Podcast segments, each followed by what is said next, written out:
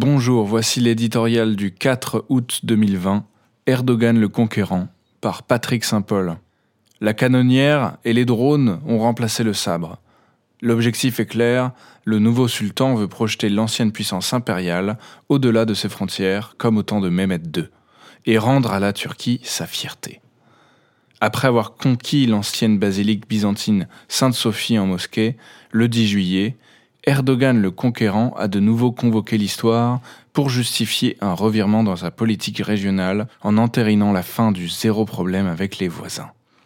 Penché sur des cartes, il a tracé de nouvelles lignes de partage en Méditerranée avec son protégé libyen, Fayez al-Sarraj, qui, après avoir été lâché par ses alliés occidentaux, a été forcé de céder au président turc. Pour Recep Tayyip Erdogan, cette nouvelle coopération militaire et énergétique aurait renversé le traité de Sèvres, qui avait dépecé l'Empire ottoman après la Première Guerre mondiale. Nul et non avenu, révisé par celui de Lausanne, ce traité continue pourtant d'incarner les humiliations infligées au pays dans l'inconscient collectif turc. La question des frontières maritimes empoisonne depuis des décennies les relations entre la Turquie et son voisin grec. La tension est exacerbée depuis la découverte de gisements de gaz naturel qui attisent la convoitise du sultan.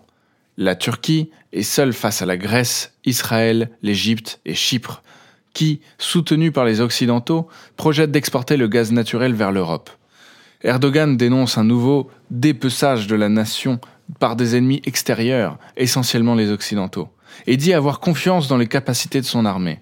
Fragilisé par la crise économique et le soutien faiblissant à son parti, l'AKP, Erdogan a promis aux Turcs qu'ils auront leur juste part de cette manne. Il a ordonné des forages au large de Chypre et à Castellorizo. Les navires d'exploration sont escortés par des bâtiments de guerre, provoquant une dangereuse escalade dans les eaux grecques. Erdogan a reculé face aux menaces de sanctions européennes, mais il ne cédera pas. La bataille pour les richesses de la Méditerranée orientale ne fait que commencer.